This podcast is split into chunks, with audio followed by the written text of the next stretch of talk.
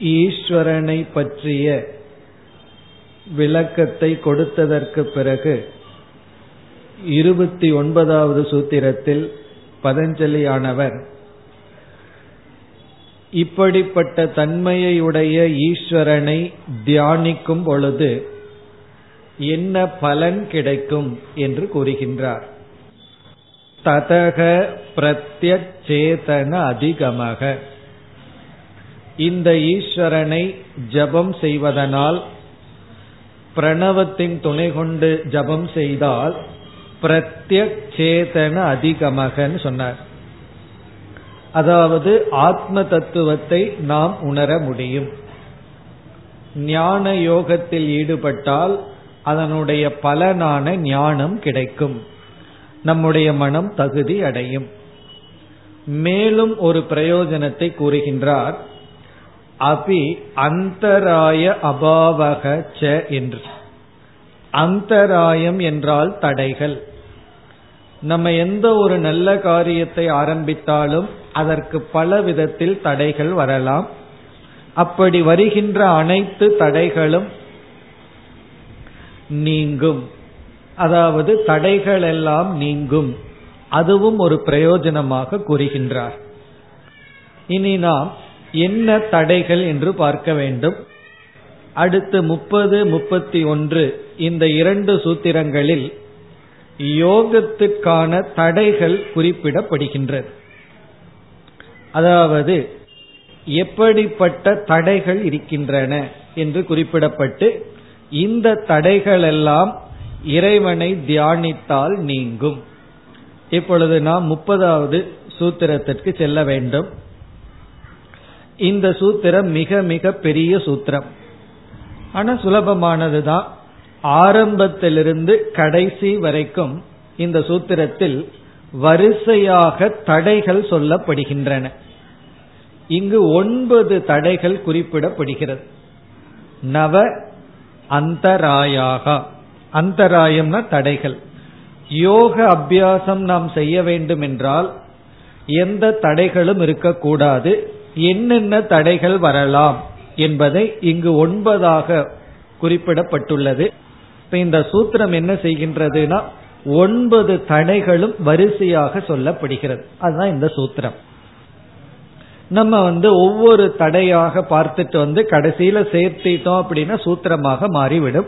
இப்பொழுது சூத்திரத்தை படிக்கிறத விட ஒவ்வொரு தடையாக இப்பொழுது பார்ப்போம். அதுதான் சூத்திரத்தினுடைய ஆர்டர் அமைப்பு.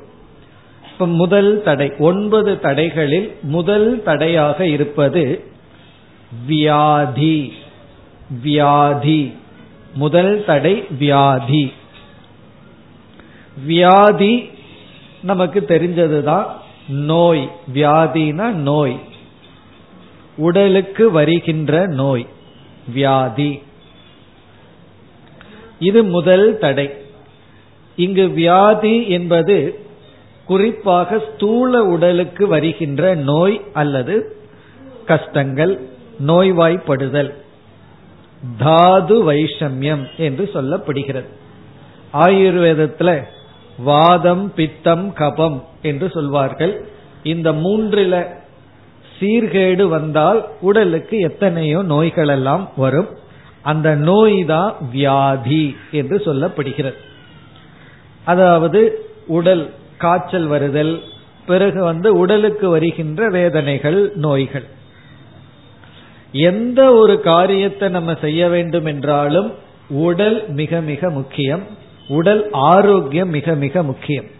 இந்த உடல் ஆரோக்கியமா இருக்கும் பொழுதே தியானம் செய்ய அமர்ந்தா எவ்வளவோ தடைகள் இருக்கு. மன சஞ்சலப்படுது.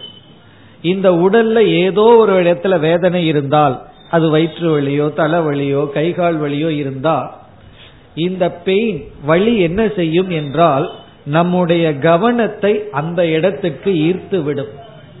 பெயினே அதற்காகத்தான் பகவான் படைச்சிருக்கார். இப்ப வந்து நம்ம நடந்து போயிட்டு இருக்கோம் நம்முடைய கால் விரல் வந்து ஏதோ ஒரு முள்ளிலேயோ அல்லது ஒரு குச்சியிலேயோ பட்டு விட்டது உடனே என்ன ஆகின்றது? வேதனை நமக்கு வருகிறது. உடனே நம்ம என்ன செய்யறோம் உடனே நம்ம அந்த காலை பார்க்கிறோம். பார்த்து என்ன செய்யணுமோ அதை செய்யறோம் ஒரு கால் நம்ம கால் வந்து ஒரு கல்லிலேயோ குச்சியிலேயோ முள்ளுலையோ பட்டு அதனுடைய வழியே தெரியலன்னு வச்சுக்குவோமே என்ன தெரியுமோ? விரல் துண்டு பட்டாலும் நம்ம பாட்டுக்கு போயிட்டு இருப்போம் அது ரொம்ப சிரமமாயிரும்.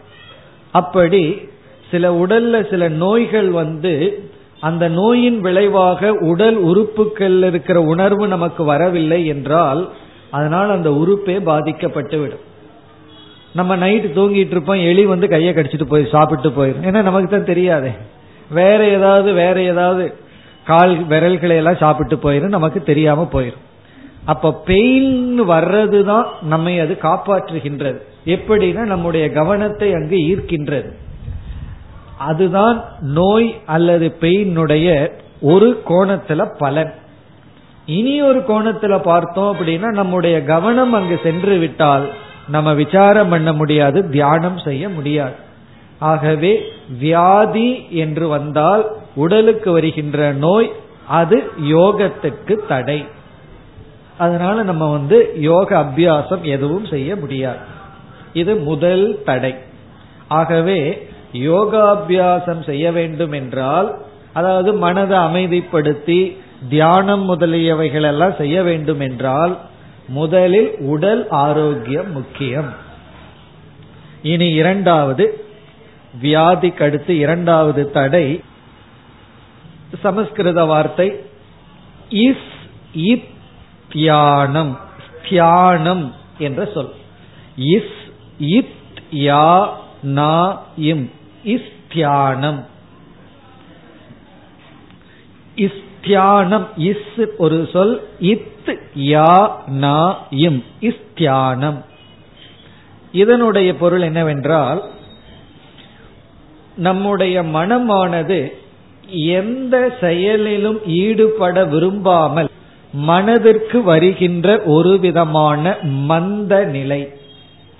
மனதிற்கு வருகின்ற ஒரு விதமான மந்த நிலை. சில சமயம் நம்ம சொல்லுவோம் தெரியுமோ? இன்னைக்கு மூடே சரியில்லை டல்லா இருக்கு அப்படின்னு சொல்லுவோம். எந்த செயலிலும் ஈடுபடாமல் மனதிற்கு வருகின்ற ஒரு விதமான பழு டிப்ரெஷன் அப்படின்னு சொல்றது. டிப்ரெஷன் அப்படின்னு சொன்னா மனதுக்கு ஒரு விதமான ஒரு வேதனை அது வேதனைன்னு சொல்ல முடியாது ஒரு விதமான மந்த நிலை. இத வந்து அகர்மண்யதா அப்படின்னு சொல்வார்கள். அகர்மண்யதானா கர்மத்தில் ஈடுபட விருப்பமில்லாத ஒரு விதமான மந்த நிலை. மனதுக்கு வருகின்ற அப்படி ஒரு பழு. இது ஒரு தடை என்று சொல்லப்படுகிறது. இப்ப மனசு உற்சாகமா இருந்தா தான் நம்ம ஏதாவது ஒன்றை செய்ய முடியும். சில சமயம் மனதிற்கு காரணமே நமக்கு தெரியாமல் உற்சாகம் இல்லாம டல்லா இருக்கும். அந்த நிலைதான் இந்த நிலை தியானம் அப்படின்னு சொல்லுவது தியான அப்படின்னு சொன்னா மனதிற்கு வருகின்ற மந்த நிலை. அந்த நேரத்துல எந்த செயலிலும் ஈடுபட மனம் விருப்பமில்லாமல் இருக்கும். இனி மூன்றாவது சம்சயக சம்சயம். சம்சயம் அப்படின்னா சந்தேகம். சம்சயம்னா சந்தேகம். இங்க சந்தேகம் அப்படின்னு சொன்னா நாம எந்த ஒரு சாதனையில் ஈடுபட விரும்புகின்றோமோ அந்த சாதனையை பற்றிய சந்தேகம். இப்போ ஒருவரிடம் தியானம் பயின்று வந்துள்ளோம். தியான பயிற்சி பண்ண ஆரம்பிக்கும் பொழுது திடீர்னு சந்தேகம் வந்துடும் எப்படி உட்கார சொன்னார்? எந்த மாதிரி பண்ணணும்? இந்த சாதனையை எப்படி பண்ணணும்னு வருகின்ற சந்தேகம். அடுத்த சந்தேகம் வந்து இந்த சாதனையில பலன் கிடைக்குமா? இல்ல அவர் சும்மா சொல்றாரா? அப்படின்னு சொல்லி சாதனைகளிலும் சாதனையினால கிடைக்கிற பிரயோஜனத்திலையும் சந்தேகம் வந்து விட்டால் நம்ம யோகாபியாசம் செய்ய முடியாது. இப்ப இந்த சந்தேகம்ங்கிற புத்தி வந்து விட்டால் ஸ்ரத்த போயிரும் எந்த விதமான சாதனையிலும் ஈடுபட முடியாது. ஆகவே யோகத்துக்கு சந்தேகம் தடை. அப்ப என்ன செய்யணும்னா சந்தேகம் இல்லாமல் நம்ம படிக்கணும். இத வந்து தெரிந்து கொண்டு பிறகுதான் சாதனையில் ஈடுபட முடியும். அப்ப இங்க சந்தேகம் அப்படிங்கிறது நாம எந்த சாதனையை செய்ய விரும்புறோமோ அந்த சாதனையிலும் அது கொடுக்க போற பலன்லையும் நம்பிக்கையின்மை அல்லது வருகின்ற ஐயம். அந்த சந்தேகம் வந்துட்டா உடனே அந்த சாதனை தடைப்பட்டு விடும். சந்தேகம் வராத வரைக்கும் சரியாவோ தப்பாவோ ஒழுங்கா பண்ணிட்டு இருப்போம். சந்தேகம்னு வந்துட்டா உடனே பண்ண மாட்டோம். இனி நான்காவது பிரமாதக பிரமாதம். தமிழ்ல பிரமாதம்னா சூப்பர்னு அர்த்தம். பிரமாதமா இருக்கே அப்படிமோ சமஸ்கிருதத்துல பிரமாதம் அப்படின்னா கவனக்குறைவு.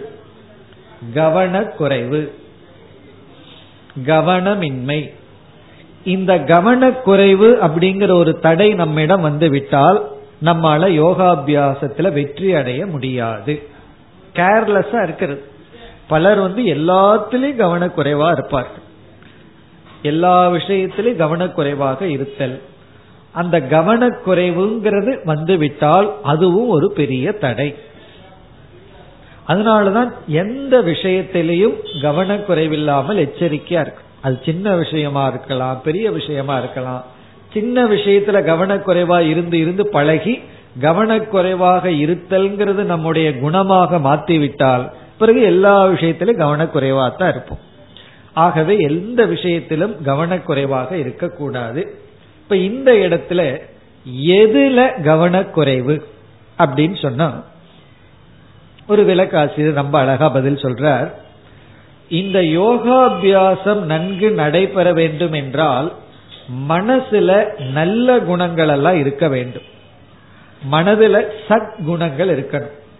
குறிப்பா அஹிம்சா யாரையும் புண்படுத்த கூடாதுங்கிற ஒரு குணம்.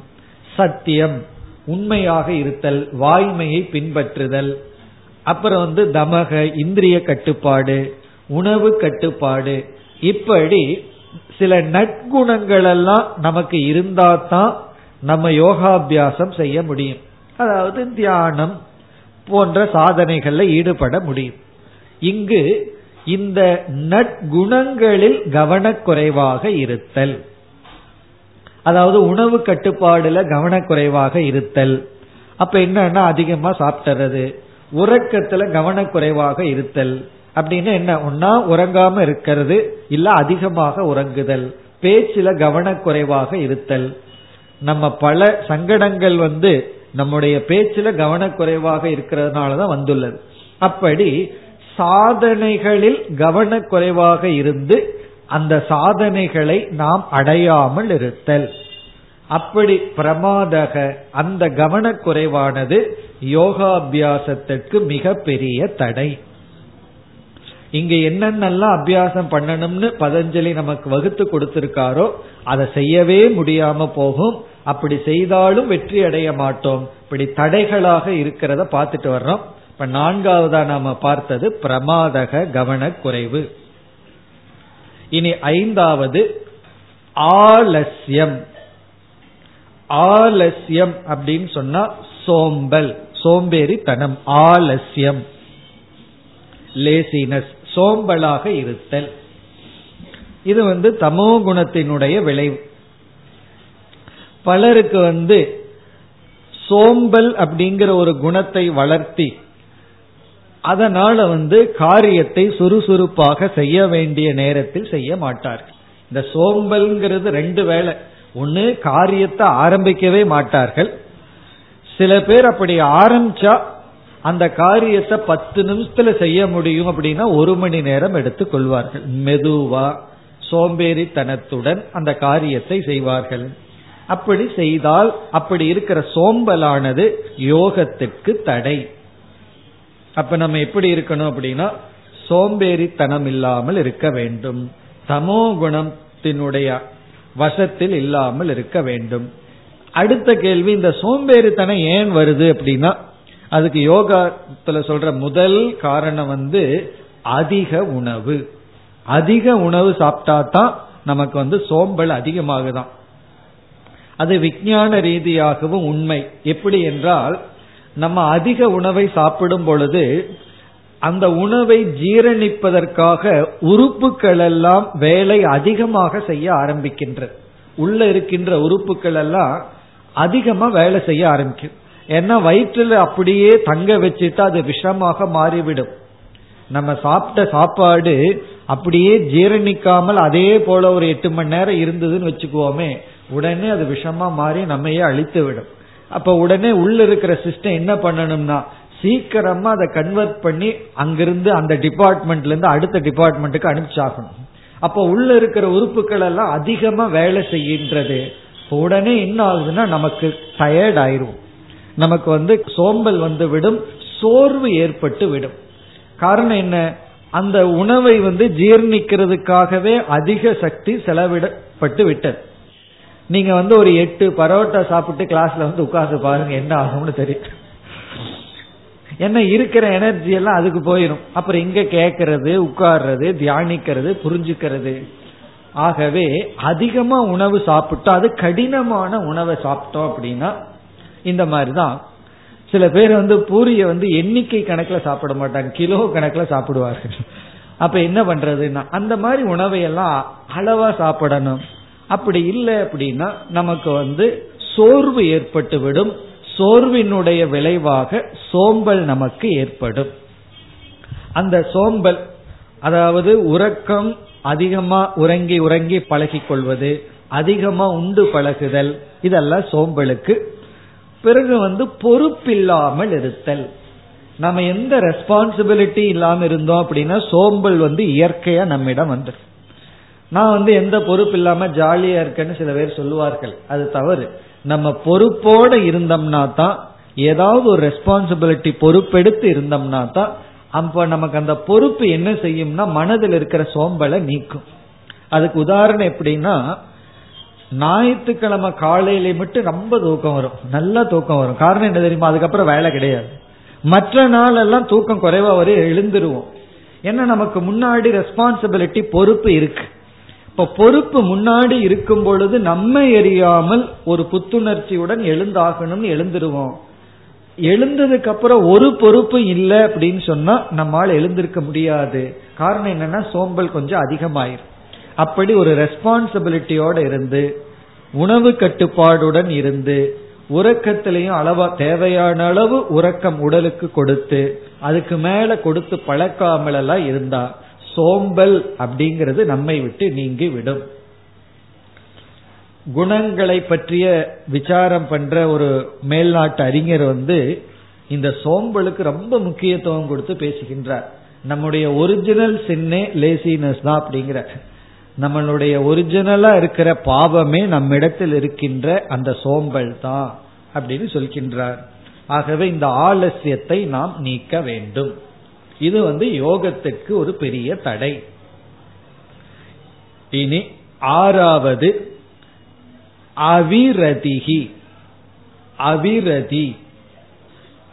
அவிரதி அப்படின்னு சொன்னா இன்பத்தை கொடுக்கின்ற பொருள்கள் மீதுள்ள ஆசை.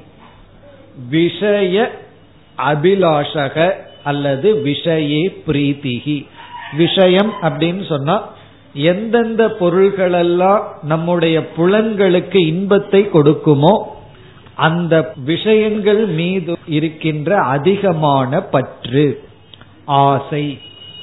ஒரு அளவா இருந்துட்டா பரவாயில்ல. அது அதிகரிக்கும் பொழுது நம்முடைய மனம் சிதறடைந்து யோக அபியாசத்தில் ஈடுபட முடியாது.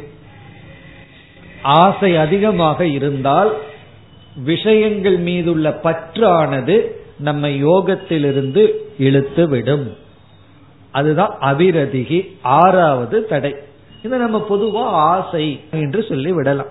இப்ப ஆசை ஒரு பொருள் மீது அளவு கடந்து இருக்கும் பொழுது நம்ம மனம் அதைத்தான் நினைச்சிட்டு இருக்குமே தவிர நம்ம யோகத்துல மனதை செலுத்த முடியாது.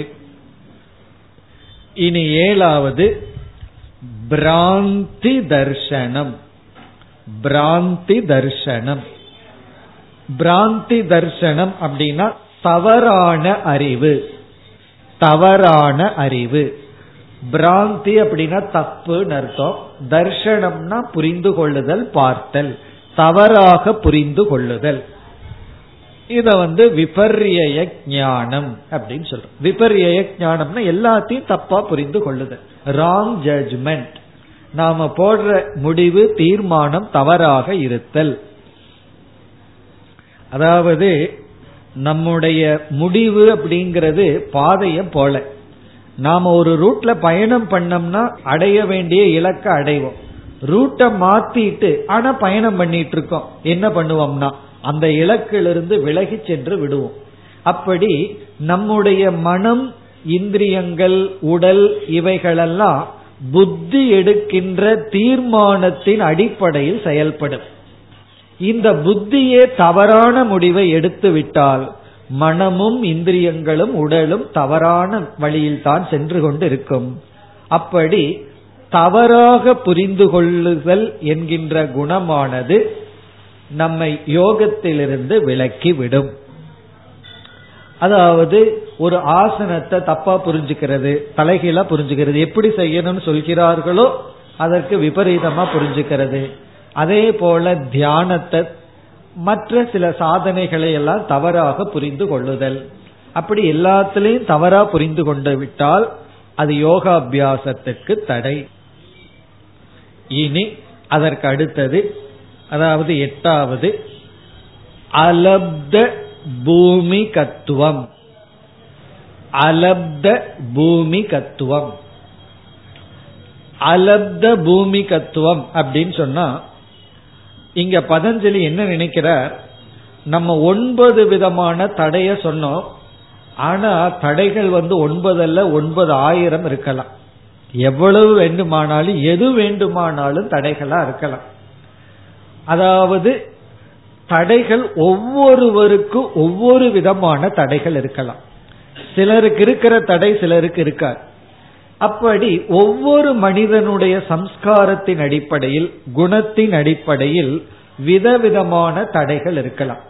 ஒருவர் வந்து ஒரு பிரச்சனையை ரொம்ப சீரியஸா சொல்லிட்டு இருப்பார். நமக்கு அது பார்த்தா பிரச்சனையாவே தெரியாது. அது அவர் பெரிய பொருட்டா எடுத்துக்கொள்ள வேண்டிய அவசியம் இல்லை. ஆனா அது அவருக்கு ரொம்ப பெருசா இருக்கும். அதே போல இனி ஒருவருக்கு இனி ஒன்று தடையாக இருக்கலாம். அதனால பதஞ்சலி இங்க என்ன செய்யறார் ஏதோ ஒரு காரணத்தினால் எது வேண்டுமானாலும் இருக்கலாம்ங்கிறதுக்கு தான் இந்த விதத்துல சொல்றார். அலப்த பூமிகத்துவம்னா ஏதோ ஒரு காரணத்தினால் மனம் ஒருமுகப்படாமல் இருத்தல். அதுதான் இதனுடைய பொருள். அலப்த பூமிகத்துவம்னா குதஸ்டித் நிமித்தார். என்ன காரணம்ங்கிறத நீங்களே சப்ளை பண்ணீங்கன்னு சொல்ற உங்களுக்கு எது தடையோ அதுன்னு சொல்லிடுற ஏதோ ஒரு காரணத்தினால் மனமானது அமைதியை அடையாத நிலை மனதிற்கு சமாதி ஏற்படாத நிலை அலப்த பூமி கத்துவம் என்ன இங்க வந்து ஏழு சொல்லியிருக்க ஒருவர் சொல்லலாம் எனக்கு வந்து இந்த ஏழுக்கு மேல சில காரணத்தை சொல்லி இவைகளெல்லாம் தடையா இருக்கேன்னு. அப்ப வந்து இதுல சேர்த்திக்கணும் எட்டாவதுல சேர்த்திக்கணும்.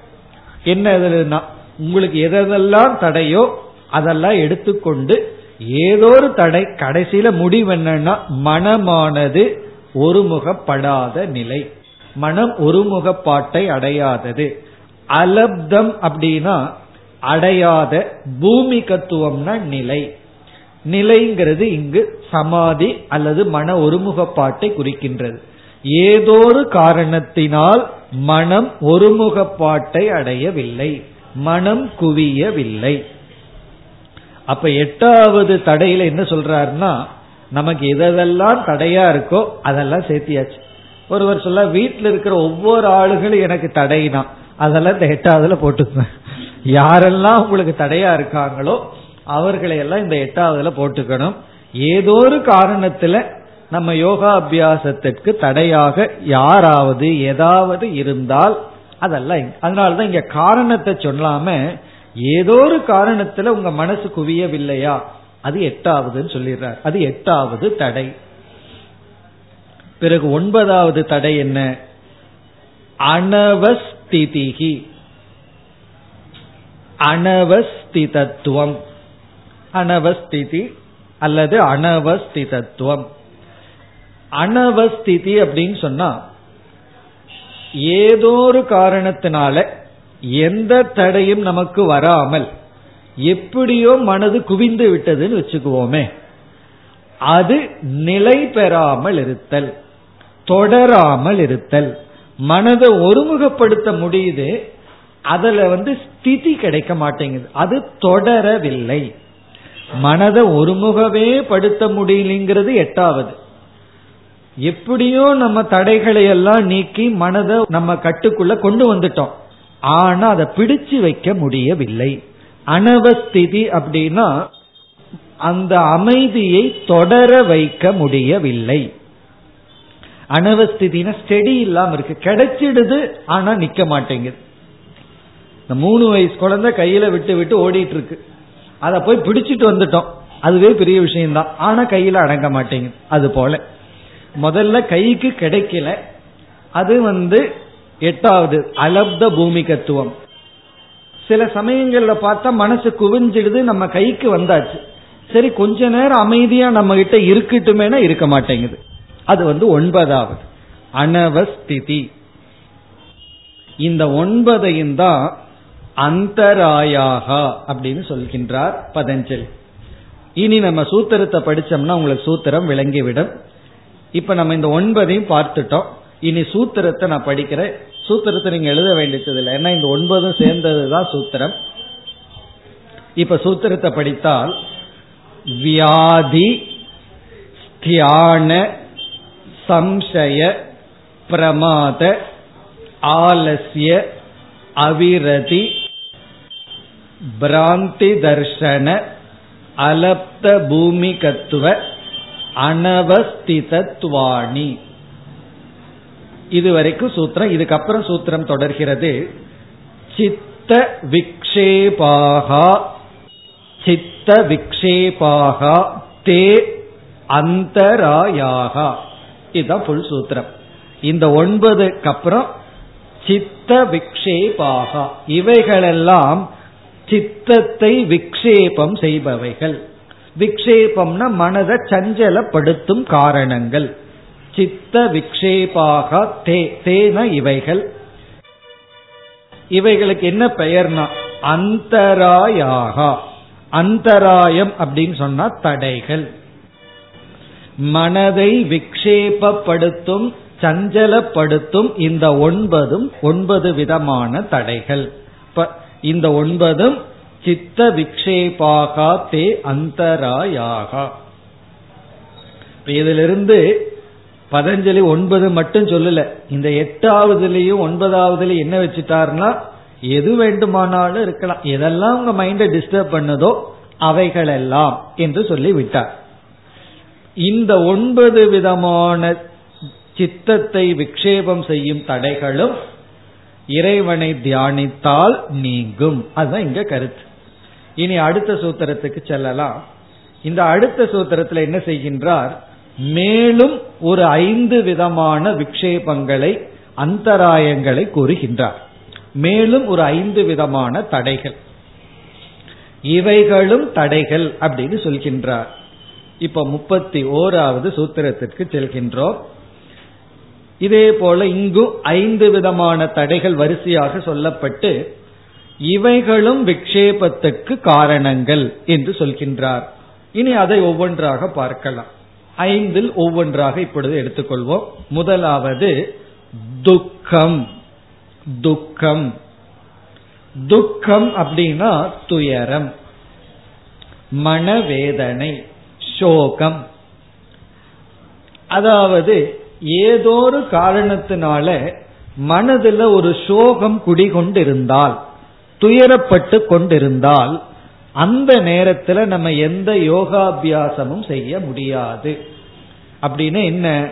எவ்வளவு கஷ்டம் வெளி சூழ்நிலையில இருந்தாலும் அதையே மனசுல நினைச்சிட்டு துயரப்பட்டு கொண்டு இருக்க கூடாது. அந்த துயரத்தை மனசுல வச்சு காப்பாத்திட்டு இருந்தோம் அப்படின்னா அந்த துயரமானது நம்மை எந்த சாதனையிலும் ஈடுபட விடாது. சில பேர்த்துக்கு அந்த துக்கத்து மேலேயே பற்று வந்துடும் துயரப்பட்டு பட்டு துயரத்திலேயே ஒரு விதமான சந்தோஷத்தை அனுபவிப்பார்கள். அது எப்படி தெரியுது தெரியுமோ? இந்த சீரியலை பார்த்து அதுல என்ன துயரமான காட்சியை பார்த்துட்டு அழுதுட்டு உட்கார்ந்துட்டு இருக்கிறது. அந்த காலத்துல எல்லாம் ஹாபின்னு சொல்லி பொழுதுபோக்குன்னு ரொம்ப நல்லது இருந்தது. இப்ப வீட்டில் இருக்கிறவங்களுக்கு என்ன பொழுதுபோக்கு தெரியுமோ? சீரியலை பார்த்துட்டு அழுதுட்டு இருக்கிறது தான் பொழுதுபோக்கு. காரணம் என்னன்னா துக்கத்துல அவ்வளவு ஒரு சந்தோஷம். துக்கப்பட்டு பட்டு ஒரு விதமான சந்தோஷத்தை அடைந்து பழகி விட்டார்கள் இங்க யோகத்தில் என்ன சொல்லப்படுதுன்னா துயரத்துல சந்தோஷப்படக்கூடாது.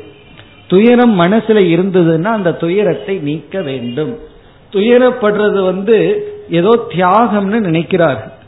தியாகம்ங்கிறது ஆசைப்படுறத கொடுக்கிறது தியாகம். ஒருவருக்கு விட்டு கொடுக்கிறது தியாகம். துயரப்பட்டு கொண்டிருப்பது தியாகம் அல்ல அது வந்து ஒரு பெரிய தவமும் அல்ல. எதற்கு அடிமையாகாம இருக்கிறதுக்கு செய்ய சாதனைகள் தான் தவமே தவிர துக்கப்பட்டு இருக்கிறது தவம்னு சாஸ்திரத்துல சொல்லப்படவில்லை. இங்க பதஞ்சலி வந்து துயரத்தையும் சோகத்தையும் மனதில் சுமந்து கொண்டிருப்பது தடை அப்படின்னு சொல்ற ஆகவே துயரம்னு ஒன்னு குடிகொண்டால் உடனே என்ன செய்யணும்? அது ஒரு நோய் போல. நோயை வச்சு யாரும் காப்பாற்றுவதில்லை. அப்படி அந்த நோயை போல உடனே இந்த துயரத்தை மனசிலிருந்து நீக்கணும் அப்படின்னு நீக்கிவிட வேண்டும். ஏன்னா துயரப்பட்ட மனம் வந்து தொடர்ந்து எந்த சாதனையும் செய்யாது. அந்த துயரப்பட்ட மனம் மற்றவங்களுக்கும் துயரத்தை கொடுத்து நமக்கும் துயரத்தை கொடுக்கும். அதனால துயரத்தை வச்சுக்கிறது ஒரு சாதனையோ யோகமோ அல்ல. அதனால முதல்ல சொல்றார் துக்கம். துக்கம் அப்படிங்கிறது துயரம். ஆத்தியாத்மிகம்னா நம்மிடத்திலிருந்தே வருகின்ற துயரம். ஆதி பௌதிகம்னா வெளி சூழ்நிலையினால மனசுக்கு ஏற்படுகின்ற துயரம். ஆதி தெய்வீகம்னு சொன்னா இயற்கையினால வருகின்ற சீர்கேடுனால நாம் அனுபவிக்கின்ற துக்கங்கள். இப்ப இந்த துக்கம் எல்லாம் அந்த நேரத்துல வரலாம். உடனே அதை விரட்டி விட வேண்டும். சில பேர் விருந்தினர்கள் வந்த உடனே எவ்வளவு வேகமா விரட்டுறாங்களோ அப்படி விரட்டி விட வேண்டும். அப்படி விரட்டக்கூடாது. ஆனா நம்ம சில பேர் எல்லாம் அப்படி செய்வார்கள். அது போல இந்த துக்கத்தை என்ன பண்ணணும் தெரியுமோ? விரட்டி விட வேண்டும். ரொம்ப நேரம் வச்சுக்க கூடாதுன்னு அர்த்தம். நமக்குள்ள வச்சுக்கோ. ஏதோ கொஞ்ச நேரம் கெஸ்ட் போல. ஏன்னா வேற ஒருத்தர் கொடுக்கிற உதாரணம் துயரத்தை விருந்தினர்கள் போல் வைத்துக் கொள்ளுங்கள் அப்படின்னு சொல்றார். அப்படின்னு என்னன்னா விருந்தினர்கள் வந்தா பர்மனண்டா நம்ம வீட்டுல தங்கறது இல்லை சீக்கிரம் அனுப்பிச்சு விட்டுறோம். அவங்களும் சென்று விடுகிறார்கள். ரொம்ப நேரம் இருக்கக்கூடாது. அதே போல துயரம் வரலாமா? ஏன்னா நம்ம கையில் இல்லை. சில கஷ்டமான சூழ்நிலை வந்துடுதுன்னு சொன்னா விரும்பியவர்களை இழந்துட்டோம் இறந்து விட்டார்கள் சொன்னா துயரம் வரலாமா? கெஸ்ட் போல கொஞ்ச நேரம் இருந்துட்டு போயிடணுமா அப்படி துயரத்தை நாம் தொடர வைக்க கூடாது. இது வந்து முதல் தடை. இரண்டாவது தௌர் மனசியம் தௌர் மனசியம் தௌர் மனசியம் அப்படின்னா பலகீனமான மனம். தௌர் மனசியம் பலகீனமான மனம். இதனுடைய பொருள் என்ன என்றால் நம்ம வந்து ஒரு பொருளை ஆசைப்படுறோம் அடையணும்னு சொல்லி. நம்ம ஆசைப்படுறதெல்லாம் நடக்கிறது இல்ல வாழ்க்கையில. சிலது நடக்குது. ஒரு பொருள் ஆசைப்பட்டோம்னா கிடைச்சிருது. சில பொருள்கள் கிடைப்பதில்லை. நம்ம யோசிச்சு பார்த்தோம்னா எவ்வளவோ முறை ஆசைப்பட்ட பொருள்களை எல்லாம் அடைஞ்சிருப்போம். அதை நம்ம நினைச்சு நினைச்சு சந்தோஷப்படுறது இல்லை சில சமயங்கள்ல ஆசைப்படுற பொருளை நம்ம அடைய முடியாம போயிருக்கும். அதுதான் மனசுலயே பிடிச்சிட்டு இருக்கு. நான் விரும்பின இதை எனக்கு அது கிடைக்கல. நான் விரும்பின இந்த பொருள் அது எனக்கு கிடைக்கவில்லைன்னு சொல்லி விரும்பிய பொருள் கிடைக்காத பொழுது நம்முடைய ஆசை பூர்த்தி அடையாத பொழுது மனதில் வருகின்ற வேதனை இதுவும் ஒரு விதமான துக்கம். ஆனா இந்த துக்கம் வந்து சஞ்சல ரூபமானது. எனக்கு அது கிடைக்கல எனக்கு அது கிடைக்கலன்னு ஒரு விதமான வெறுப்புடன் கூடிய நம்ம வந்து ஆங்கிலத்துல டிஸ்டர்பன்ஸ் சொல்லுவோம். சமஸ்கிருதத்துல க்ஷோபம் என்று சொல்லப்படுகிறது. ஒரு விதமான அஜிடேஷன் ஒரு விதமான ரெஸ்ட்லெஸ்னஸ் அது ரெஸ்ட்லெஸ்னஸ்ங்கிறது என்ன சொல்றது? ஒரு விதமான மனச்சஞ்சலம். அதுதான் தௌர் மனசியம் சொல்லப்படுகிறது. இதற்கு ஆப்போசிட்டான மனசு என்னன்னா நான் அதை ஆசைப்பட்ட எனக்கு கிடைக்கல பரவாயில்ல. நான் அதை வந்து அதுல இருந்து மீண்டு வந்து விடுகிறேன் அப்படின்னு சொல்றது. உன்னை விரும்புறோம் அது படிப்பா இருக்கலாம் பணமா இருக்கலாம் வியாபாரத்துல லாபமா இருக்கலாம் ஏதோ ஒண்ணு விரும்பினது கிடைக்கல. பரவாயில்ல அப்படின்னு எடுத்துட்டு கொண்டு செல்வது. அப்படி இல்லாம எனக்கு அது கிடைக்கலையே எனக்கு அது கிடைக்கலையேன்னு அதையே நினைச்சிட்டு இருக்கிறது. எவ்வளவோ முறை விரும்பினதை அடைஞ்சிருப்போம். அதை விட்டுட்டு ஏதோ ஒரு இரு முறை விரும்பினது நமக்கு கிடைக்கலைன்னு சொன்னா அதையே நினைச்சிட்டு இருந்தா தான் பலகீனமான மனம். அப்படின்னா மனது வந்து நம்ம படுற ஆசைக்கே அது அடிமையாகி விட்டது. நம்ம மனசுல வர்ற ஆசையெல்லாம் பூர்த்தி செஞ்சிட்டோம் அப்படின்னாலும் சீக்கிரம் வாழ மாட்டோம். நமக்கு வந்து திடீர் திடீர்னு ஆசை வரும். நமக்கு எது அழியக்கூடியதோ நம்மையே எது அழிக்குமோ அந்த ஆசையெல்லாம் வரும். அதனால நம்ம வர்ற ஆசையெல்லாம் நிறைவேறாம இருக்கிறது நமக்கு நல்லதுதான். ஆனா சில சமயங்கள்ல அந்த ஆசைக்கு அடிமையாகி நம்மளுடைய மனதை வந்து பலகீனப்படுத்தி விடுவோம் அப்படி இல்லாமல் இருத்தல். அது இரண்டாவது. தௌர் மனசியம் பிறகு மூன்றாவது. அங்க மேஜயத்துவம். அங்க மேஜயத்துவம். அங்க மேஜயத்துவம் அப்படின்னு சொன்னா உடல் உறுப்புகளில் இருக்கின்ற தளர்ச்சி அல்லது ஆட்டம். இப்ப கை நடுங்குதல் கால் நடுங்குதல் அப்படி உடல் உறுப்புகளில் இருக்கின்ற அசைவு. அங்க மேஜத்துவம்னா உடல் உறுப்புகளில் வருகின்ற ஒரு விதமான நோய் அல்லது பயத்தினாலேயோ அல்லது நோயினாலேயோ உடலில் வருகின்ற ஆட்டம். இப்ப கை நடுக்கம் சில பேர்த்துக்கு வரும். கால் திடீர்னு நடுங்க ஆரம்பிச்சிடும் அசைய ஆரம்பிச்சிடும் இப்படியெல்லாம் உடல் உறுப்புகள்ல சில நடுக்கங்கள் ஏற்பட்டால் நம்ம ஸ்திரமா அமர்ந்து தியானம் செய்ய முடியாது. சில அபியாசங்களை நாம் மேற்கொள்ள முடியாது. இதுவும் ஒரு விதமான நோயில நம்ம எடுத்துக்கொள்ளலாம் அங்க மேஜ எத்துவம் இது குறிப்பா ஆசனம் முதலியவைகளுக்கு தடை. அங்க மேஜ எத்துவம் இது ஏன் வருதுன்னு சொன்னா கை கால் ஒழுங்கா இருக்கும் போதே சில பேர் கையும் காலை ஆட்டிட்டு இருப்பார்கள். அது ஒரு விதமான கெட்ட பழக்கம். கால் ஆட்டிட்டே இருக்கிறத நம்ம பாக்கிறோம் இப்படியே பண்ணிட்டு இருந்தோம் அப்படின்னா அப்புறம் அது ஆட ஆரம்பிச்சுன்னு நம்ம வேண்டான்னு சொன்னா நிக்காது. அப்படி இது ஒரு தவறான பழக்கம். எதையாவது கையா பண்ணிட்டு இருக்கிறது இல்ல பஸ் டிக்கெட்டையாவது எடுத்து கழிச்சிட்டு இருக்கிறது இப்படி கையை காலையும் வச்சுட்டு சும்மா இருக்க மாட்டேன்னு பல பேர் திட்டுவாங்கல்லவா? அப்படி இந்த உடல் உறுப்புகள் ஏதோ ஒரு செயலை செஞ்சுட்டே இருக்கணும். அது எதற்கு அப்படின்னா அப்பதான் மைண்ட் டைவர்ட் ஆகும். மனசு அது வழியா அது போயிடும். சும்மா இருக்க மாட்டார்கள். எதையாவது ஒன்று கிழிச்சிட்டு இருப்பார்கள் சில பேர் இங்க வந்து உட்கார்ந்து இந்த பெட்ஷீட்ல ஏதாவது ஒரு நூல் வந்ததுன்னா அதையாவது பிடிச்சி இழுத்துட்டு இருக்காது. அது என்ன ஆகுது? இப்படியே எல்லாம் இழுத்துட்டு இருந்தா பெட்ஷீட் என்ன ஆகும்னா? அப்படி சில பேர் செய்வார்கள். காரணம் என்ன? எப்படியோ பொழுது போகணும் மைண்டுக்கு ஏதாவது ஒரு டிஸ்ட்ராக்ஷன் தேவை. அப்படி அங்கங்களினுடைய விருதா சேஷ்டான்னு சொல்லப்படும். விருதா அப்படின்னா பயனற்ற சேஷ்டான செயல். நம்ம உடம்புல ஒரு அங்கம் அசையுதுன்னா அதுக்கு ஒரு பிரயோஜனம் இருக்கணும். எந்த பிரயோஜனம் இல்லாம ஒரு சேஷ்டை பண்ணோம்னா அதுதான் அங்க மேஜயத்துவம். அதை நம்ம நிறுத்த முடியும்னா பரவாயில்ல. நம்முடைய விருப்பத்திற்கு மீறி அது செய்ய ஆரம்பித்து விட்டால் இது ஒரு தடை. இனி அடுத்தது நான்காவது சுவாசக. சுவாசம். இந்த நான்கு ஐந்து பிராணாயாமத்தை பற்றியது பிராணாயாமத்திற்கான தடை. இப்ப நான்காவது சுவாசம். இந்த சுவாசம்ங்கிற இடத்துல பிராணாயாமம்ங்கிற ஒரு சாதனையை நம்ம மேற்கொள்ள வேண்டும்னா அது மூன்று விதத்துல செய்யணும். மூன்று படிகளாக விளக்கப்படுகிறது. அதாவது காற்றை வந்து மெதுவாக வெளியே விடுதல் அது ஒன்று. பிறகு வந்து காற்றை மெதுவாக உள்ளே இழுத்தல் அது இரண்டாவது. மூன்றாவது இழுத்த காற்றை கொஞ்ச நேரம் உள்ளே வைத்திருத்தல். இப்ப காற்றை வந்து வெளியே விடுதலுக்கு ரேச்சகம் அப்படின்னு பெயர். மெதுவா வெளியே விடுறது. அது ஒரு பயிற்சியாக செய்தார். பிறகு மெதுவா உள்ளே எடுப்பதற்கு பூரகம் அப்படின்னு பெயர். பிறகு உள்ளேயே வச்சிருக்கிறதுக்கு கும்பகம் அப்படின்னு பெயர். இப்ப ரேச்சகம் பூரகம் கும்பகம்னு சொல்லி பிராணாயாமம் மூணாக மூணு அங்கமாக பிரிக்கப்படுது அதாவது மெதுவா வெளியே விட்டு ரேச்சகம்னா எம்டி பண்றது காலி பண்றது காத்தையெல்லாம். பிறகு மெதுவா உள்ளே இழுத்தல் பூரகம். பூரகம்னா நிறைத்தல். உள்ளேயே வச்சிருக்கிறதுக்கு பேரு கும்பகம். பொதுவா இதுக்கு வந்து சில விகிதாச்சாரம் எல்லாம் இருக்கு. எவ்வளவு நேரம் உள்ள இழுக்கணும் எவ்வளவு நேரம் உள்ள வச்சிருக்கணும் எவ்வளவு நேரம் வெளியே விடணும் அப்படின்னு சில ரேஷியோ எல்லாம் இருக்கு. இதெல்லாம் யார் ரொம்ப அட்வான்ஸ்டா பிராணாயாமம் பண்றாங்களோ அவங்களுக்கு தான் சாதாரணமா இருக்கிறவங்களுக்கு வந்து மெதுவா விட்டு மெதுவா எடுத்து ஒரு சில நேரம் உள்ள வச்சிருந்து விட்டா போதும். ஏன்னா இந்த விகிதாச்சாரப்படி எல்லாம் ரொம்ப சீரியஸா பிராணாயாமம் பண்ணணும் அப்படின்னா மற்ற கட்டுப்பாடெல்லாம் மிக மிக முக்கியம். அதாவது உணவு உறக்கம் செயல் இதெல்லாம் முக்கியம். அதுல எல்லாம் ஒழுக்கம் இல்லாம பிராணாயாமத்தை மட்டும் ரொம்ப ஓவரா பண்ணா ரொம்ப டேஞ்சரஸ் பிராணாயாமம் ரொம்ப மிக மிக ஆபத்தானது. இப்ப அந்த பிராணாயாமம் செய்யும் பொழுது என்ன தடைகள்னு சொல்றார். அதனால இதை நம்ம தெரிஞ்சிட்டா போதும். இந்த தடைகள் எல்லாம் நமக்கு வரப்போறது இல்லை காரணம் என்ன தெரியுமோ? பிராணாயாமம் பண்ணாதானே இந்த தடை. பிராணாயாமமே பண்ணல அப்படின்னு எப்படி இந்த தடை வரும்?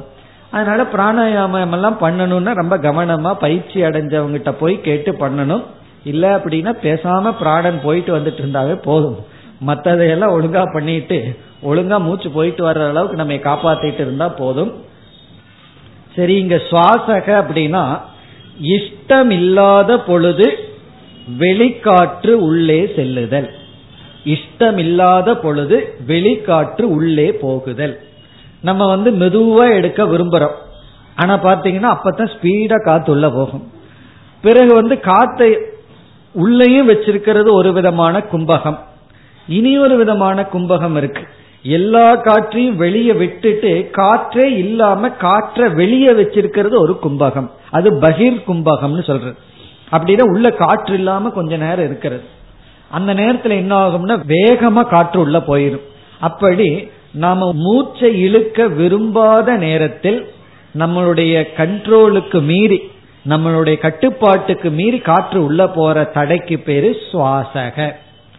இஷ்டமில்லாத பொழுது வெளிக்காற்று உள்ளே செல்லுதல். இது ஒரு தடை. இதெல்லாம் பிராணாயாமத்திற்காக வருகின்ற தடை. இனி அடுத்தது பிரஸ்வாசக. சுவாசகங்கிறதுக்கு முன்னாடி பிரங்கிற வார்த்தையை போட்டுக்கோங்க அது ஐந்தாவது. பிரஸ்வாசக. இது என்ன அப்படின்னா இது இஷ்டம் இல்லாத பொழுது உள்காற்று வெளியே செல்லுதல். உள்ள காத்த வச்சிருக்கோம். அது திடீர்னு நம்முடைய கண்ட்ரோலுக்கு மீறி அது வெளியே சென்று விடுதல். இஷ்டம் இல்லாத பொழுது உள்காற்று வெளியேறுதல். இஷ்டமில்லாத போது காற்று வெளியே போறதுக்கு பேரு அதாவது பிரஸ்வாசக. இதெல்லாம் என்னன்னா இதுவும் தடைகள். இனி நம்ம சூத்திரத்தை படிக்கலாம். சூத்திரத்தை படிச்சா இந்த அஞ்சு பிளஸ் கடைசியில் ஒரு புதிய சொல். துக்க தௌர்மனசிய அங்கமேஜத்துவ சுவாச பிரஸ்வாசாகா. இந்த ஐந்தும் இனி சூத்திரத்தினுடைய கடைசி சொல் விக்ஷேப சகபுவக. இது கடைசி சொல். விக்ஷேப சகபுவக. அப்படின்னா விக்ஷேபத்துடன் சேர்ந்து இருக்கின்றவைகள். ஏற்கனவே ஒன்பது தடைகளை பார்த்தோம். அந்த ஒன்பது தடைகளுடன் சேர்ந்து இருக்கின்ற தடைகள். விக்ஷேப சக அப்படின்னா விக்ஷேபத்துடன் இருக்கின்ற புவகன இருப்பவைகள். அப்படின்னு என்ன?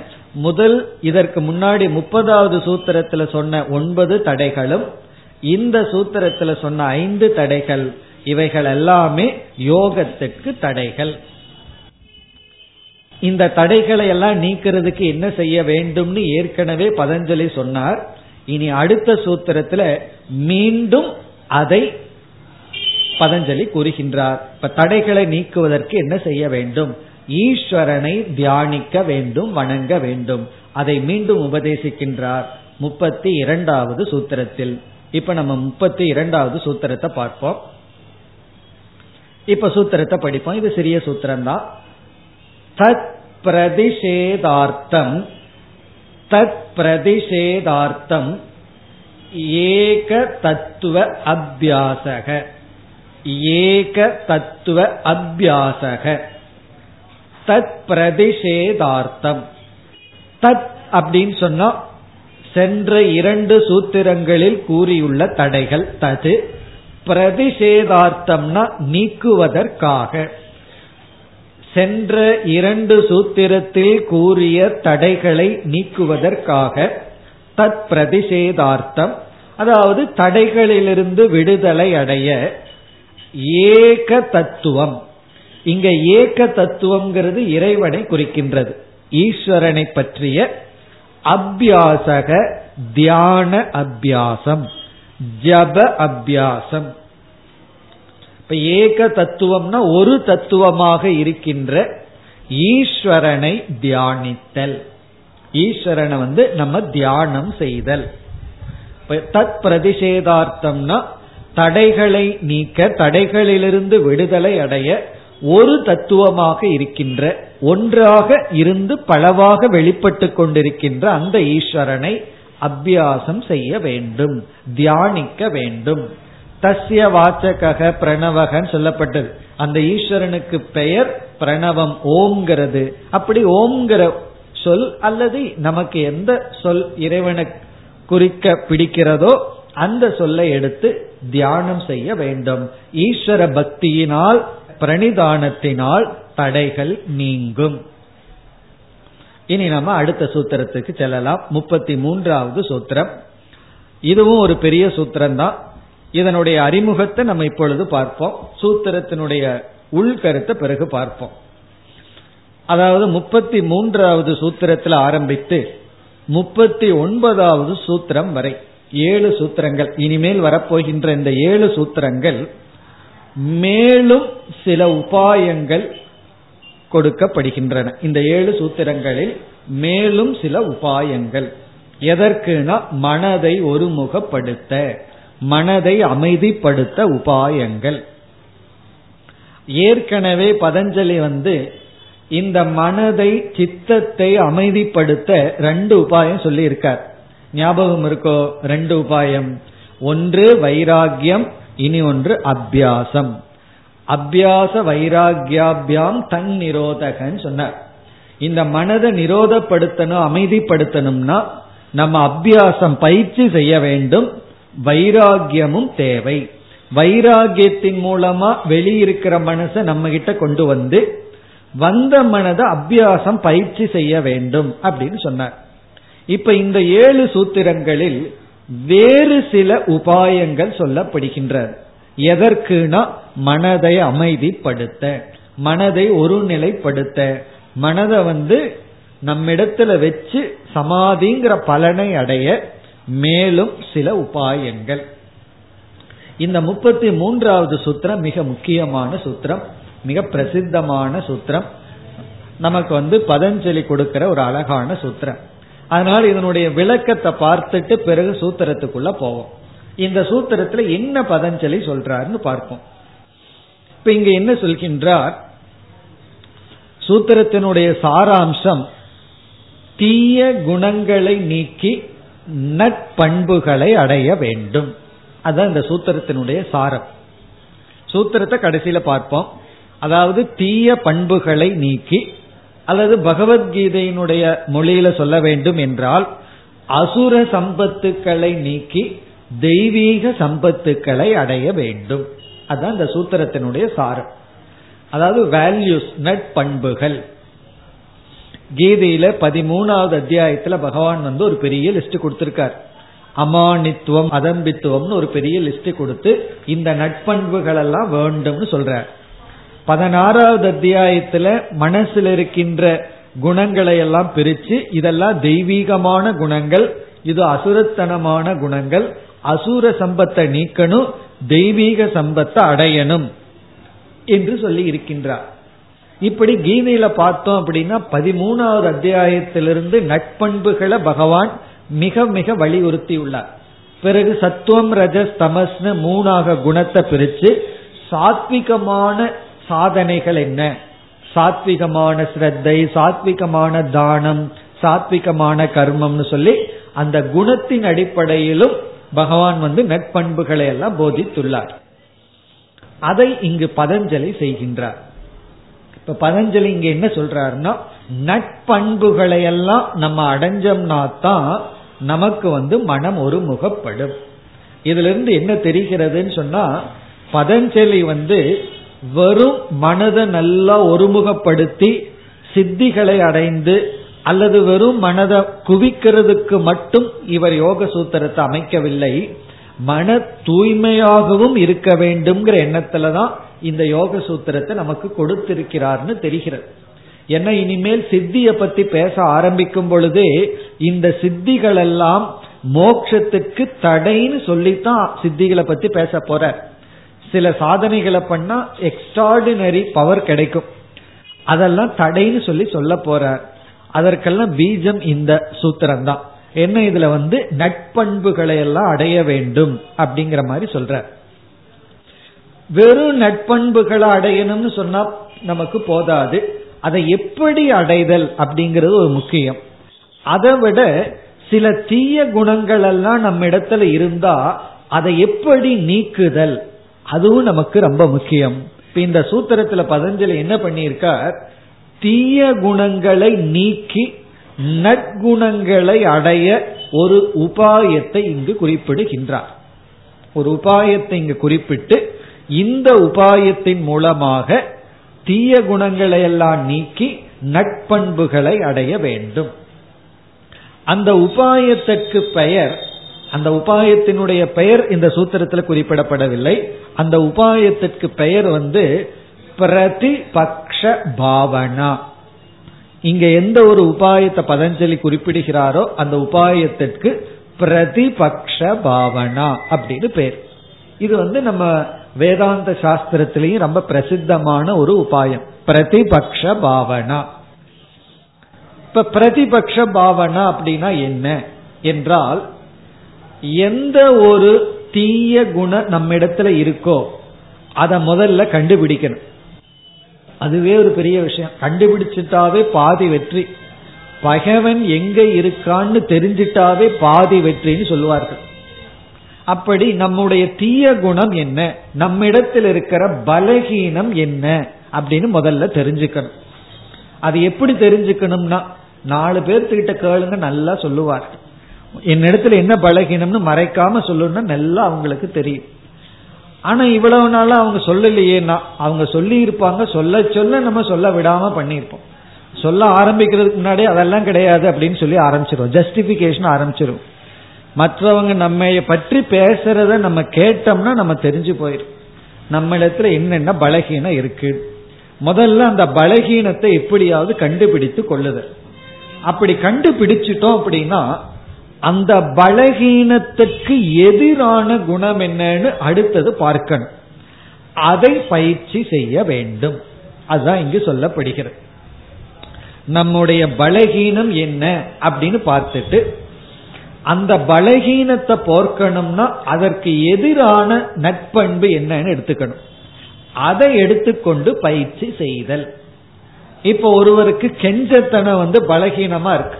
யாருக்குமே எதுவுமே கொடுக்க மாட்டார். அப்படியே வச்சு தானும் சாப்பிட மாட்டார். அதாங்க வருத்தம். மற்றவங்களுக்கு கொடுக்காட்டி பரவாயில்ல. தானாவது அனுபவிக்கணும்னா அதுவும் கிடையாது. இப்படி இருக்காருன்னு வச்சுக்குவோமே கருமித்தனம் சொல்றது. இப்ப அவருக்கு என்ன எதிரானதுன்னா தானம். தானம் பண்றது. அப்ப அவர் என்ன பிராக்டிஸ் பண்ணணும்? தானத்தை அவர் பிராக்டிஸ் பண்ணணும். முதல்ல தனக்கு தானே தானம் பண்ணிக்கிட்டோம். அதுக்கப்புறம் மற்றவங்களுக்கு கொடுக்கணும். ஏன்னா சில பேர் தானே தனக்கு வந்து பட்னி போட்டு கொள்வார்கள். எல்லா பொருள் இருக்கும் பயன்படுத்த மாட்டார். அப்ப சேரிட்டி பிகின்ஸ் அட் ஹோம் பாங் இவர் சேரிட்டி பிகின்ஸ் வித் ஹிம்செல் அவரிடத்திலிருந்து தானம் ஆரம்பிச்சு கொஞ்சம் அவருக்கு நல்லா செலவு பண்ணி பிறகு வந்து என்னன்னா மற்றவர்களுக்கு பகிர்ந்து கொடுத்தல். அப்ப அவர் என்னத்தை தியானிக்கணும் பிராக்டிஸ் பண்ணணும்? தானத்தை பிராக்டிஸ் பண்ணணும். சரி ஒருவருக்கு வந்து ஊதாரித்தனமா செலவு பண்ற புத்தி இருக்குன்னு வச்சுக்கோமே. எவ்வளவு பணம் சம்பாதிக்கிறாரோ காலையில சம்பாதிச்சா சாயந்தரத்துக்குள்ள தீர்த்துட்டு தான் வீட்டுக்கு போறது. கொஞ்சம் கூட சேவிங்ஸ் மைண்டே கிடையாது. அவர்கிட்ட போய் தானம் பண்ணுங்கன்னு சொன்னா போச்சு. ஏன்னா ஏற்கனவே ஓவரா செலவு பண்ணிட்டு இருக்கார். இப்ப அவர் இடத்துல போய் தானம்ங்கிறத பேசவே கூடாது. அவர் இடத்துல எளிமை சிக்கனம்ங்கிற வேல்யூ போதிக்கணும். இந்த முதல் நாள் கிட்ட போய் சிக்கனத்தை சொன்னீங்க போச்சு. ஏற்கனவே அவர் சிக்கனத்துல சிக்கனமா இருக்கார். அவர்கிட்ட போய் சிக்கனமாக இருங்கிற குணத்தை போதிக்க கூடாது. தானம் பண்ணி என்ன பண்ண போற? கடைசி காலத்துல இருக்கிறது கொஞ்சம் எற அப்படின்னு சொல்லணும். இறைச்சிட்டு இருக்கிறவனுக்கு போய் என்ன சொல்லணும்? ஒரு காலத்துல உனக்கு தேவைப்படும். அதனால சேமிச்சு வைக்கணும். சேமிப்பு சிக்கனத்தை சொல்லணும். அப்படி யாருக்கு என்ன பலகீனமோ அதற்கு எதிரானதை எடுத்துக்கொண்டு அதை பிராக்டிஸ் பண்ணணும். ஊதாரித்தனமா இருக்கிறவங்க சிக்கனத்தை பின்பற்றி பழகணும். எளிமையை பின்பற்றி பழகணும். கருமித்தனமா இருக்கிறவங்க தானத்தை பின்பற்றி பழகணும். அப்படி இந்த சூத்திரத்துல என்ன சொல்றார்?